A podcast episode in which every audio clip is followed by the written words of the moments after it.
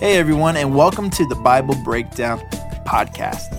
In this podcast, we will be breaking down the Bible one chapter a day. Whether you are a new believer or have been following Christ for a while, we believe that you will learn something new and fresh every single day. So thank you for joining us, and let's get into breaking down the Bible together. Well, hello, everybody. I hope you're doing well. Welcome back to the Bible Breakdown Podcast with your host, Pastor Brandon. Today, John chapter nineteen. If I were to give it a title, it would be The Best Friday Ever. We call it Good Friday. It wasn't really good for Jesus, but it was really, really, really good for all of us. And we're going to dive into that in just a moment. It's hard reading, but it's good because of what Jesus did for all of us. We'll get to that in just a moment. But as always, if you like what we're doing here, help us build this community. Like this video, share this video with everybody, share with them the podcast so we can build this together. I can't imagine a greater thing than a community of people gathering around this one idea that we're reading God's word together. And we're slowing down.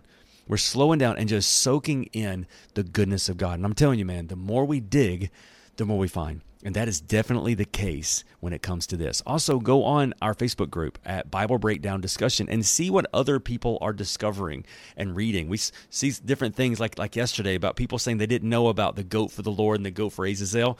You can go back and read Leviticus and enjoy that with us. And just, just the more we read, the more we dig, the more we find. And in John chapter nineteen, let's bring us up to speed and see what's going on. Now, don't forget, this is written by Jesus' best friend, inspired by the Holy Spirit, right there with Jesus. And he's making sure that we understand the message.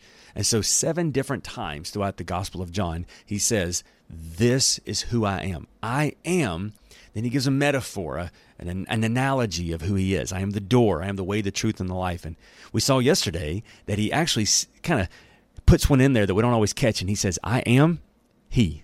I'm the one you've been looking for. And maybe that's the most powerful one. Well, today, we're kind of catching up with the, the, the next step of what's going on. Thursday night in this timeline, Jesus has been arrested. He goes to the house of Annas, and he's been beaten up, and he's been accused of all these things. Then he goes before Pilate. And Pilate is talking to him, and he's going through all this stuff. And Pilate is, you're going to see in a minute, he's wanting to let him go. He sees there's something different about this man, and you're going to see some other things in here as well. But Jesus has got an appointment with destiny, and he ain't going to back down for nobody because he's not just dying for those in that moment. He's dying for me, and he's dying for you. And what I love about this is, man, you may have ninety-nine problems, but Jesus ain't one of them. He loves us so much. And let's read about what true love looks like. What a wonderful question. What does love look like? Does love agree with us? Does love just make us feel better? Is love a feeling? Is love a kind word? Love is action. Love is a decision.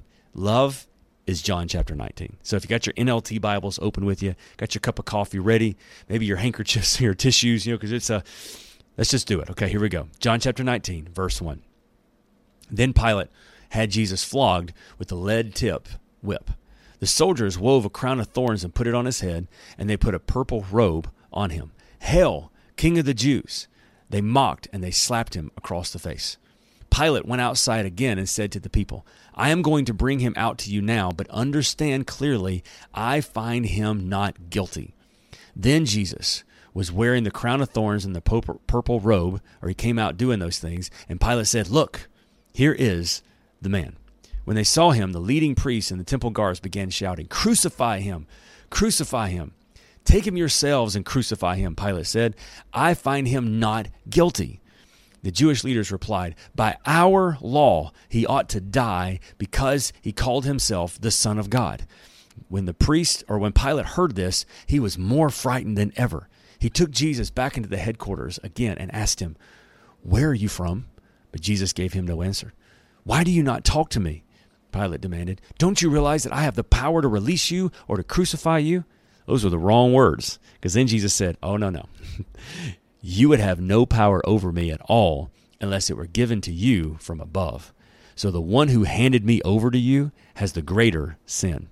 I love that for a moment. Pilate's trying to help him, trying to help him. He said, Do you not realize I'm in charge? And it's like that moment. I almost have this picture of Jesus is kind of looking down, just ready for the next step. And, and when Pilate's like, Don't you realize I'm in charge? It's almost like Jesus looks up and says, Do you feel in charge? I got this, my friend. Do what, you're, what you came to do. Here we go, verse twelve. Then Pilate tried to release him, but the Jewish leaders shouted, "If you release this man, you are no friend of Caesar. Anyone who declares him a king is a rebel against Caesar." When they said this, Pilate brought Jesus out to them again. Pilate sat down on the judgment seat on the platform that is called the Stone Pavement, in Hebrew, Gabbatha, and it was now noon on the day of preparation for the Passover. And Pilate said to the people, "Look, here is your king." "Away with him," they yelled. "Away with him. Crucify him." "What? Crucify your king?" Pilate asked. "We have no king but Caesar," the leading priest shouted back, and Pilate turned Jesus over to them to be crucified. Now, one of the things that's very interesting about this is it was rather uncommon for someone to be flogged and then crucified. One of the reasons for this is because crucifixion was, by many historians, say it was one of the most horrible capital punishments ever invented by man. You know, sometimes they would, and in Jesus' case they did, they nail you to a cross, but then they leave you there. And what happens is, is you're, you end up dying of suffocation.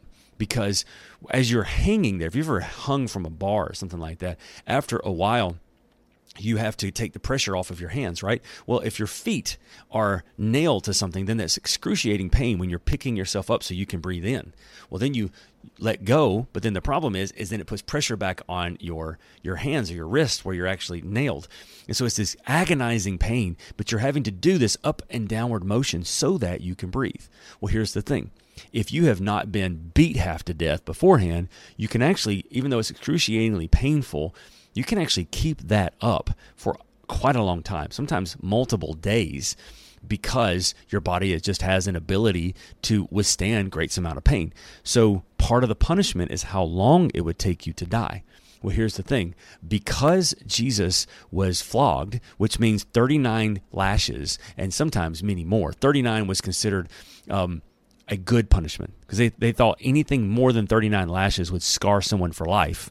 So they would hold back and stop at thirty-nine. The Bible doesn't say, though, that they did thirty-nine. There's no telling how many lashes they gave him. We just would have known it would have been at least thirty-nine lashes, which would have done great damage to the body of Jesus. And so some historians actually think that Pilate may have flogged Jesus so that when he brought them before the people, he could say, "Hasn't he been punished enough?" But rather, what he didn't realize is that these people were out to kill Jesus no matter what, and it was divine appointment anyhow. So he has tried, Pilate has tried to get him out of this because he sees something special about Jesus. Isn't it interesting? Only being around Jesus for a few moments, and he automatically realizes there's something special about this person. But it's a divine appointment with destiny, so they hand him over to be crucified. Let's pick back up the second half of verse sixteen.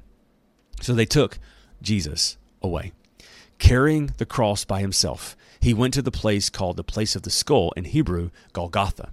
There they nailed him to the cross. Two others were crucified with him, one on either side, and Jesus between them. And Pilate posted a sign on the cross that read, "Jesus of Nazareth, King of the Jews." The place where Jesus was crucified was near the city, and the sign was written in Hebrew, Latin, and Greek, so that many people could read it. Then the leading priest objected and said to Pilate, "Change it from King of the Jews to, 'He said, I am the King of the Jews.'" Pilate replied, "No, what I have written, I have written." Then the soldiers had crucified, when the soldiers had crucified Jesus, they divided his clothes among the four of them. They also took his robe, but it was seamless, woven in one piece from top to bottom. So they said, "Rather than tearing it apart, let's throw dice for it." This fulfilled the scripture that says, "They divided my garments among themselves and threw dice for my clothing." So that is what they did.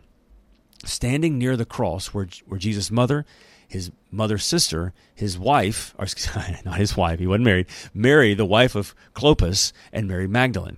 When Jesus saw his mother standing there beside the disciple he loved, he said to her, "Dear woman, here is your son." And he said to his disciple, "Here is your mother." And from then on, this disciple took her into his home. Now, a couple things there. First of all, Jesus was not married. That was a slip of the tongue, okay? Second of all, it lets you know that John actually was there. The only disciple that was there at the foot of the cross with Jesus, which I think is amazing. The next thing is, this is why most historians think that by the time Jesus became an adult, Joseph, Jesus' you know, earthly you know, stepfather in a way, was was dead, because it would have been Jesus' right to take care of Mary only if his father had died. And so that's why most historians believe that at the point of Jesus becoming an adult, Mary was a widow, and so Jesus is in charge of the family. And so now he is giving his mother over to John, saying, will you take care of mom for me? Historians believe that then John would eventually move to the city of Ephesus and move Mary to Ephesus, and she would spend the rest of her life with John telling the stories of Jesus. Verse twenty-eight, Jesus knew that his mission was now finished. And to fulfill the scripture, he said, I am thirsty. And a jar of sour wine, which means just cheap wine, was sitting there. So they soaked it in a sponge, put it on a hyssop branch, and held it up to his lips. When Jesus had tasted it, he said, it is finished. And he bowed his head and gave up the spirit. It was a day of preparation, and the Jewish leaders did not want to leave the bodies hanging there the next day, which was the Sabbath, a very special Sabbath because it was Passover week. So they asked Pilate to hasten their deaths by ordering that their legs be broken. Then their bodies could be taken down. So the soldiers came and broke the legs of the two men crucified with Jesus. When they came to Jesus, they thought, saw that he had already been dead, and they didn't break his legs. But one of the soldiers, however, pierced his side with a spear, and immediately blood and water flowed out. This report is from an eyewitness giving an accurate account. He speaks the truth so that you may also continue to believe. These things happened in fulfillment of the scriptures that say, not one of his bones will be broken, and they will look on at the one they pierced. Now, once again, remember, as I was saying earlier, that a lot of times they would let this person just hang there for days and slowly die. But if they needed them to die more quickly, they would break their legs so that they couldn't do that upward and downward motion. And so basically, when they break their legs, then they would suffocate because they couldn't breathe. But they had come to Jesus, and since Jesus had already been beat half to death, for he even got on the cross, he would die within about six hours. And so Jesus is already dead. Verse thirty-eight, afterward, Joseph of Arimathea, who had been a secret disciple of Jesus because he feared the Jewish leaders, asked Pilate for permission to take down the body of Jesus. When Pilate gave permission, Joseph came and took the body away. With him came Nicodemus, the man who had come to Jesus at night. He brought, that's in John three, by the way, he brought about seventy-five pounds of perfume ointment and made from myrrh and aloes. Following Jewish burial custom, they wrapped Jesus' body with the spices in long sheets of linen cloth. They place, uh, the place of the crucifixion was near a garden where there was a new tomb never used before. And so, because it was the day of preparation for the Jewish Passover, and since the tomb was close at hand, they laid Jesus there. So once again, you may have ninety-nine problems, but Jesus ain't one. He went through all of that, and he did it for all of us. And I love the idea that he was put in a new tomb, and that's fine because he ain't going to be there long. He's just borrowing it for a couple of days, a total of three. And we're going to get into that maybe more later, but for now, I want us to pray and just thank the Lord that Jesus went all the way to the cross, and he stayed there, and he did it for us. Let's pray. Father, thank you so much for your goodness. Thank you, Jesus, for dying on the cross for our sins.